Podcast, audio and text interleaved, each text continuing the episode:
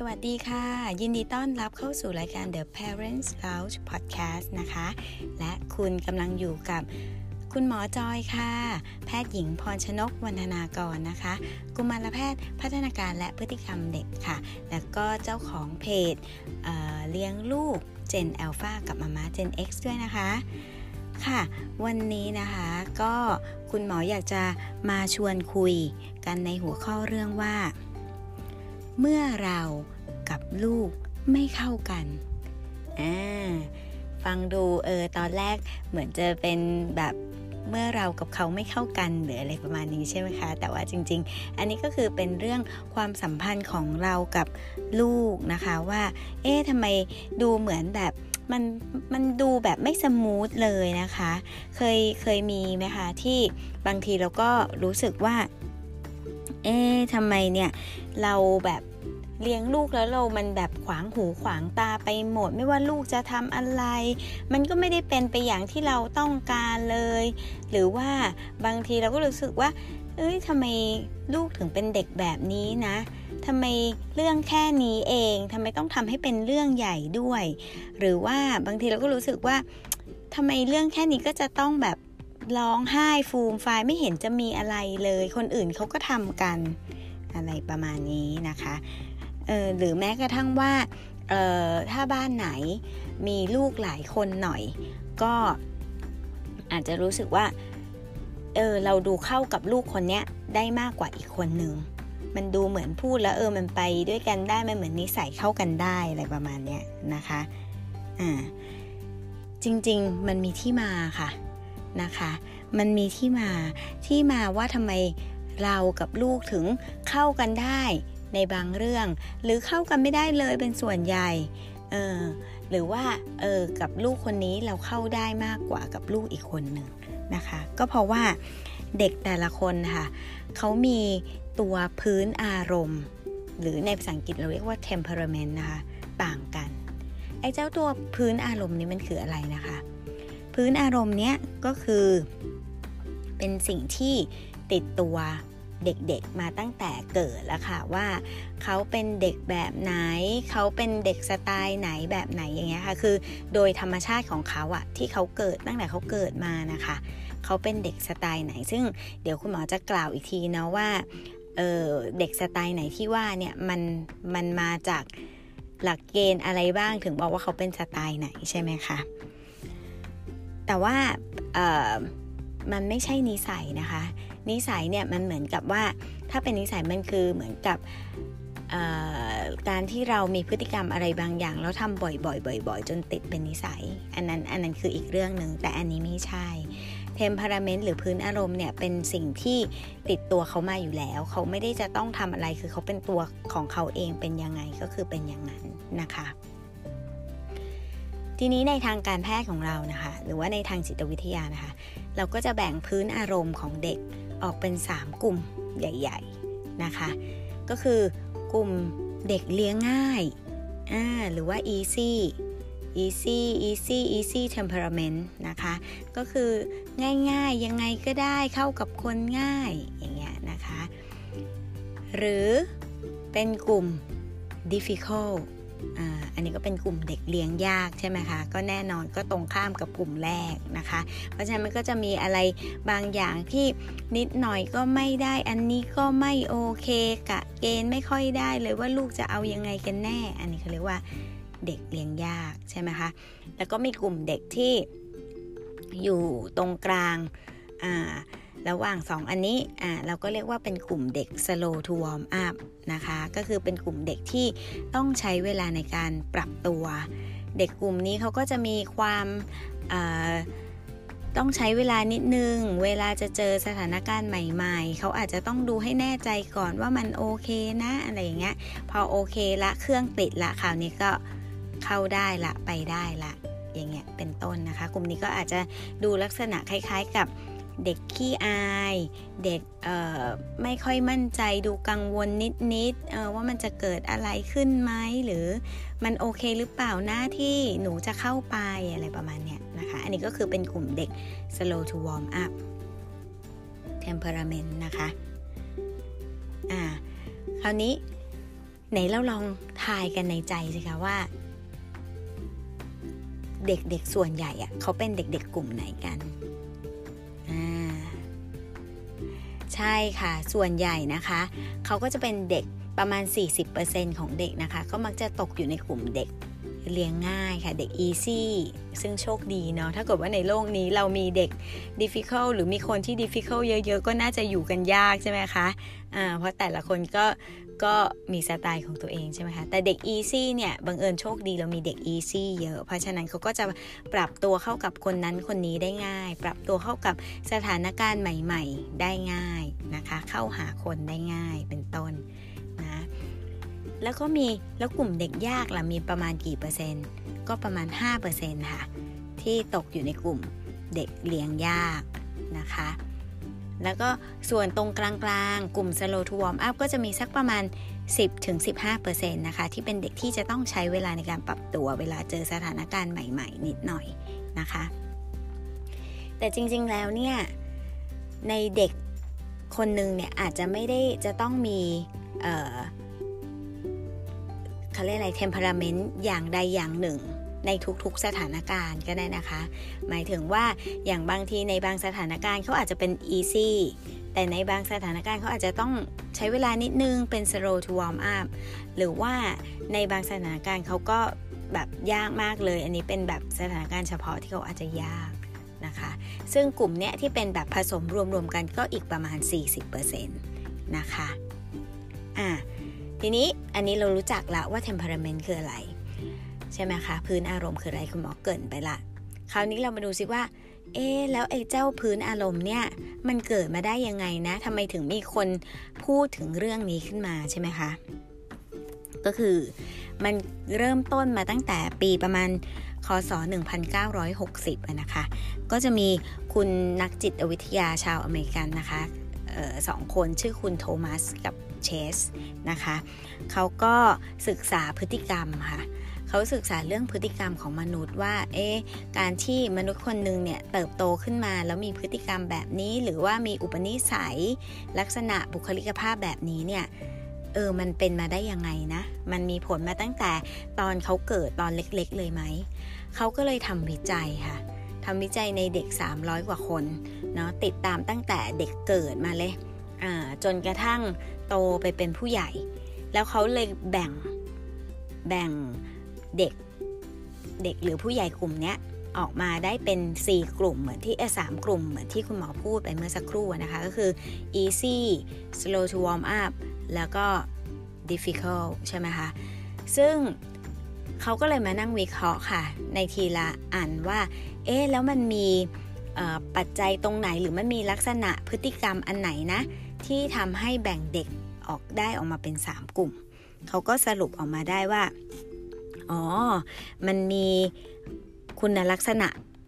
ประมาณ 9 ประการ 9 ด้านนะคะ ที่พอมันเอามารวมๆกันแล้วเนี่ย มันสามารถจะจัดกลุ่มเด็กให้ออกมาเป็นว่าเป็นกลุ่มเด็กเลี้ยงง่าย เด็กเลี้ยงยาก หรือว่าเด็กที่ต้องใช้เวลาในการปรับตัวนะคะ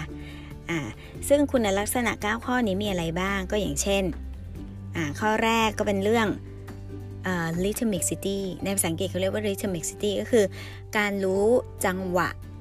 สามารถจับจังหวะจะโครนได้คือหมายถึงว่า เด็กคนนี้เวลาเขาจะกินจะนอนหรือจะทำอะไรเนี่ย เราก็กะกะได้อะว่าเออเนี่ย เดี๋ยวเขาตื่นมาเดี๋ยวเขากินละ อีกพักหนึ่งเดี๋ยวกินละ อืมอีกพักหนึ่งเดี๋ยวก็ เขาก็อาจจะง่วงละ เดี๋ยวไปนอนละกินเสร็จเล่นสักพักเดี๋ยวก็ไปนวด คือพอเรากะได้เนี่ยเป็นไงคะ ถ้าเขามีถ้าเขามีจังหวะของเขาดีๆ จังหวะในการใช้ชีวิตของเขาดีๆเนี่ยคนเลี้ยงก็จะง่ายใช่ไหมคะ คนเลี้ยงก็จะรู้สึกว่า อ๋อ เออ มันเป็นไปตามแพทเทิร์นนี้แหละ อ่า เพราะฉะนั้นอันเนี้ยก็จะเป็น เป็นบุคลิกหรือว่าคุณลักษณะข้อหนึ่งละที่เอามาช่วยแบ่งประเภท เพราะว่าถ้าเป็นกลุ่มเด็กเลี้ยงยากเนี่ยอ่า Little Mix City เขาก็อาจจะจับจังหวะยากอาจจะหลากหลายมาก บางวันก็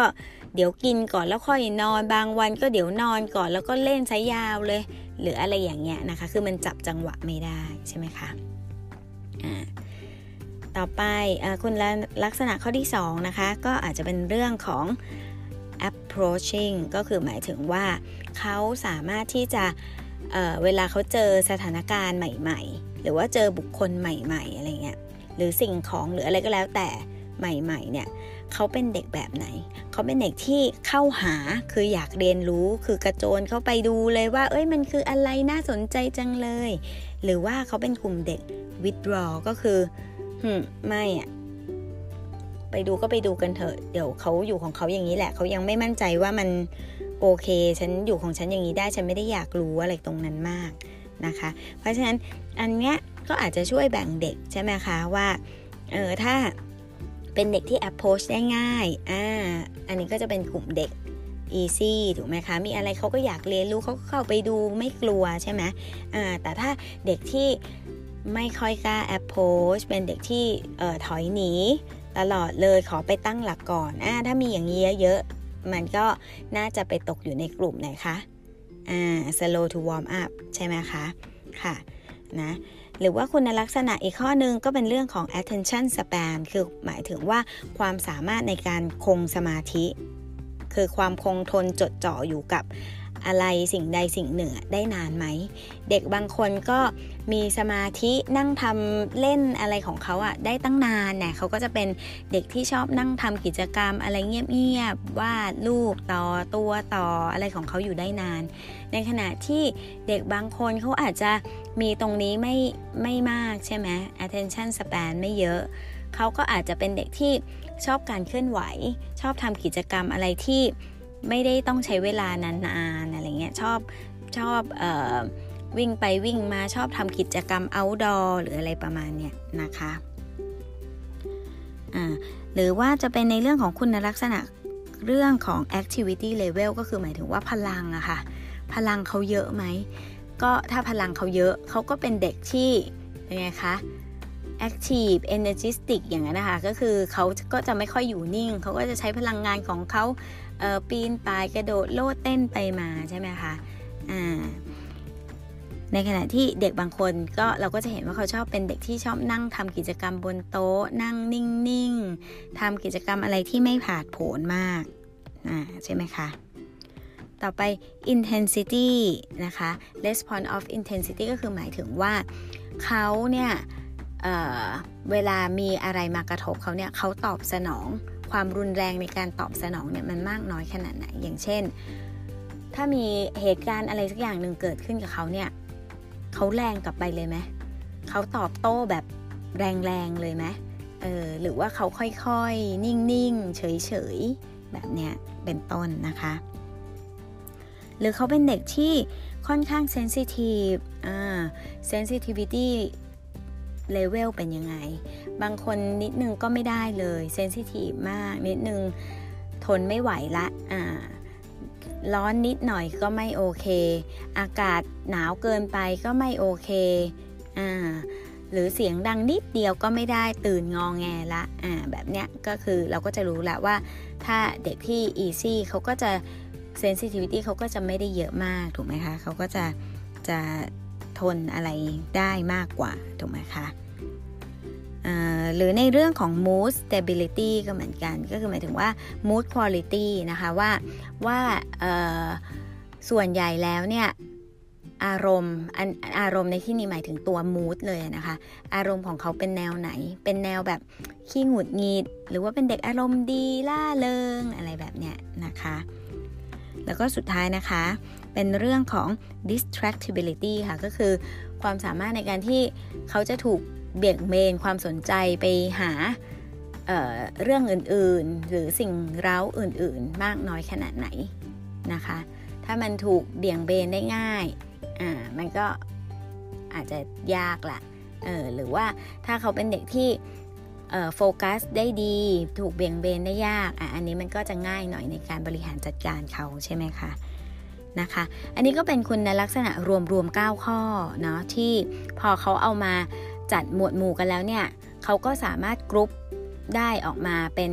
เป็นพื้นอารมณ์ 3 กลุ่มใหญ่ ๆ แบบที่เมื่อกี้คุณหมอบอกไปแล้วนะคะะมีอะไรบ้างนะคะ 1. เป็นเด็กเลี้ยงง่ายหรือ easy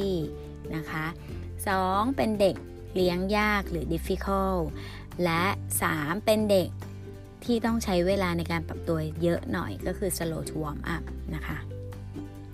อะทีนี้ถามว่า เอ๊แล้วมันสำคัญยังไงนะ พอเรารู้ว่าลูกเราเป็นเด็กยังไงอ่าความสำคัญก็อยู่ตรงนี้แหละค่ะ ก็คือว่ามันก็เป็นกุญแจนะคะ ที่จะช่วยให้เราแก้ไขปัญหา ระหว่างเรากับลูกได้ค่ะหรือหรืออาจจะเป็นระหว่างคนเลี้ยงดูกับลูกได้ใช่ไหม โดยที่จริง ๆ แล้วเนี่ยมันอาจจะคือทั้งคู่นะ่ะทั้งคู่ก็คือปกติทั้งคู่ก็คือเขาแค่เป็นตัวของตัวเองทั้งคู่ เพียงแต่ว่าถ้าเมื่อไหร่ก็ตามที่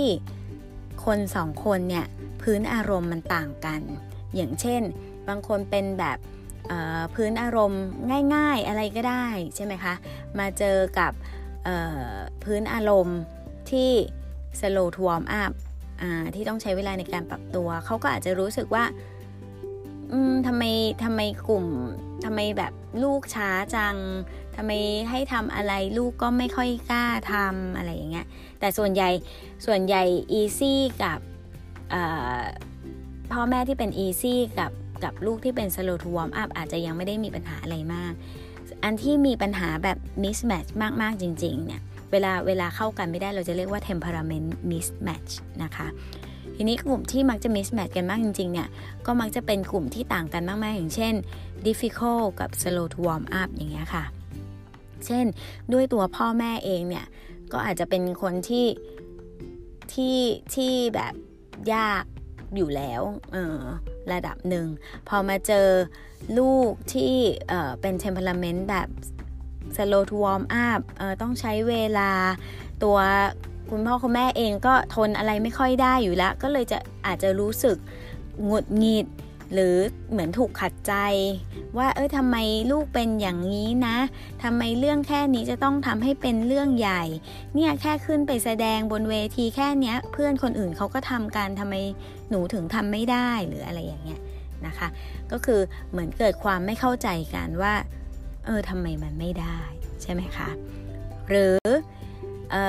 อาจจะไม่ต้องต่างกันมากก็ได้ค่ะ อาจจะเป็นกลุ่มเดียวกันเนี่ยแหละ อย่างเช่นว่า พ่อแม่ที่มีแนวโน้มที่จะพื้นอารมณ์แบบสโลทวอมอัพเหมือนกันก็คือขี้กังวลหน่อยๆ ต้องใช้เวลานิดๆ เหมือน เเวลาจะตัดสินใจเรื่องอะไร ก็ต้องขอคิดดูก่อนอมาเจอกับลูกที่มีพื้นอารมณ์แบบเดียวกันเหมือนกันเนี่ยแหละก็คือกังวลไม่กล้าต้องใช้เวลาบางทีมันก็อาจจะทำให้มันเร้ากันเองอะค่ะ เหมือนกับว่าลูกก็อาจจะมีพฤติกรรมที่มันท้าทายเราบ้างเหมือนกัน ทำให้เกิดเป็นปัญหา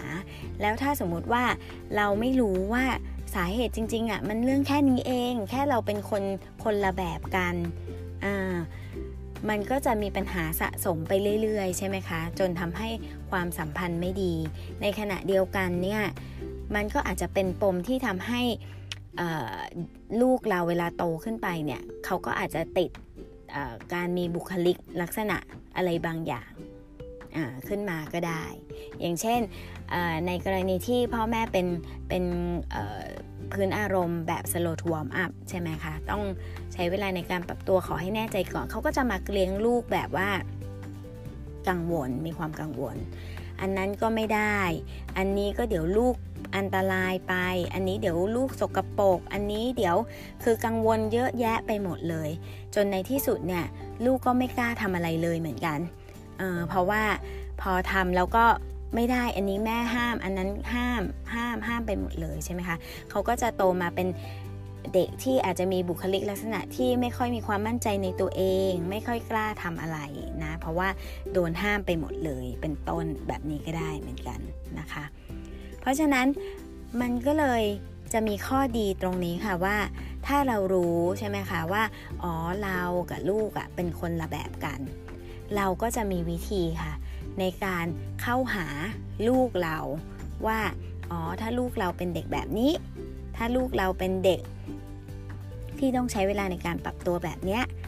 อ่าเวลาเราจะเข้าหาเขา เวลาเขาจะเจอสถานการณ์อะไรใหม่ ๆ แบบเนี้ยเราจะต้องเตรียมตัวเขายังไงบ้าง อย่างเช่น เราก็อาจจะบอกเขาล่วงหน้า ว่าเดี๋ยวพรุ่งนี้นะ เราจะไปที่นั่นที่นี่กันนะ เราจะเจอใครบ้างอ่าเสร็จแล้วเราจะทำอะไรต่ออะเด็กกลุ่มนี้ค่ะ เขาต้องการต้องการรู้ล่วงหน้า เขาจะอุ่นใจ เขาจะรู้สึกว่าอ๋ออันเนี้ยเป็นสิ่งที่เขาเตรียมใจมาละว่ามันจะเกิดขึ้น อย่างเงี้ยเป็นต้นนะคะ เขาก็จะอุ่นใจแล้วยอมให้ความร่วมมือมากกว่า ใช่ไหมคะมันก็จะง่ายขึ้นเวลาที่เราจะต้อง ดีลกับเขาหรือจัดการกับเขานะคะ ในขณะเดียวกันเขาก็จะไม่ชอบเลยค่ะคำพูดประเภทว่าเเปรียบเทียบเขากับคนอื่น เช่น เพื่อนยังทำได้เลยทำไมหนูทำไม่ได้ ไม่เห็นมีอะไรเลยเนี่ยแค่เดินไปหน้าห้องเองอการพูดแบบนี้นะคะทำให้เด็กกลุ่มเนี้ยกลุ่ม slow to warm up เนี่ยเขาจะรู้สึกว่าเขาไม่มีพวกเลย รู้สึกว่าคุณพ่อคุณแม่ไม่เข้าใจเขาเลย อืมเขาตอนเนี้ยเขารู้สึกไม่ปลอดภัยเลยนะ ที่เขาจะต้องเดินออกไปพูดหน้าห้อง จริง ๆ คุณพ่อคุณแม่ควรจะต้องอยู่ข้างเขาสิทำไมคุณพ่อคุณแม่กลับมาผลักให้เขาออกไปทำในสิ่งที่เขาไม่มั่นใจอ่าทีนี้อ้าวแล้วแนวทางที่ถูกต้องต้องทำไงดีคะ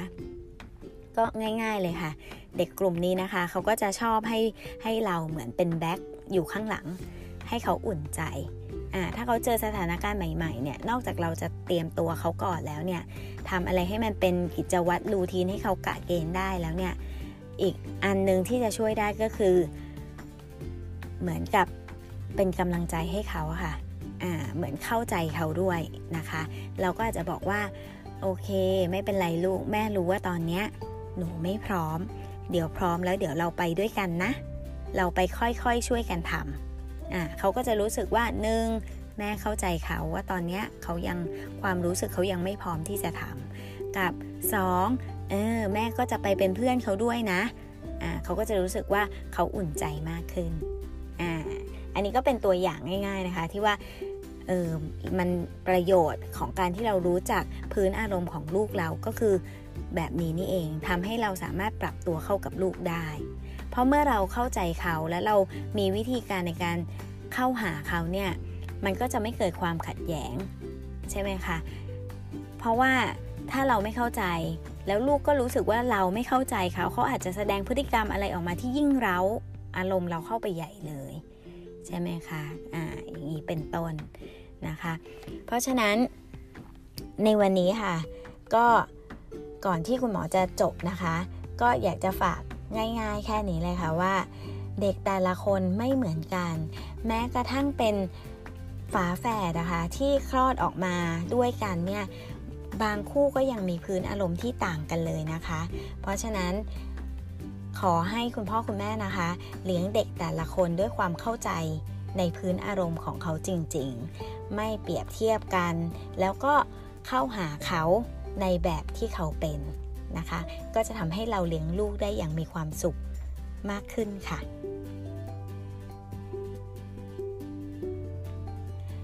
โอเคค่ะ ก็ขอบคุณมากเลยนะคะสำหรับการรับชมรับฟัง The Parents Lounge Podcast ใน episode นี้นะคะ แล้วไว้อาทิตย์หน้านะคะ มาพบกันอีกทีค่ะ จะเป็นหัวข้ออะไรนั้น เดี๋ยวรอติดตามกันนะคะ บ๊ายบายค่ะ สวัสดีค่ะ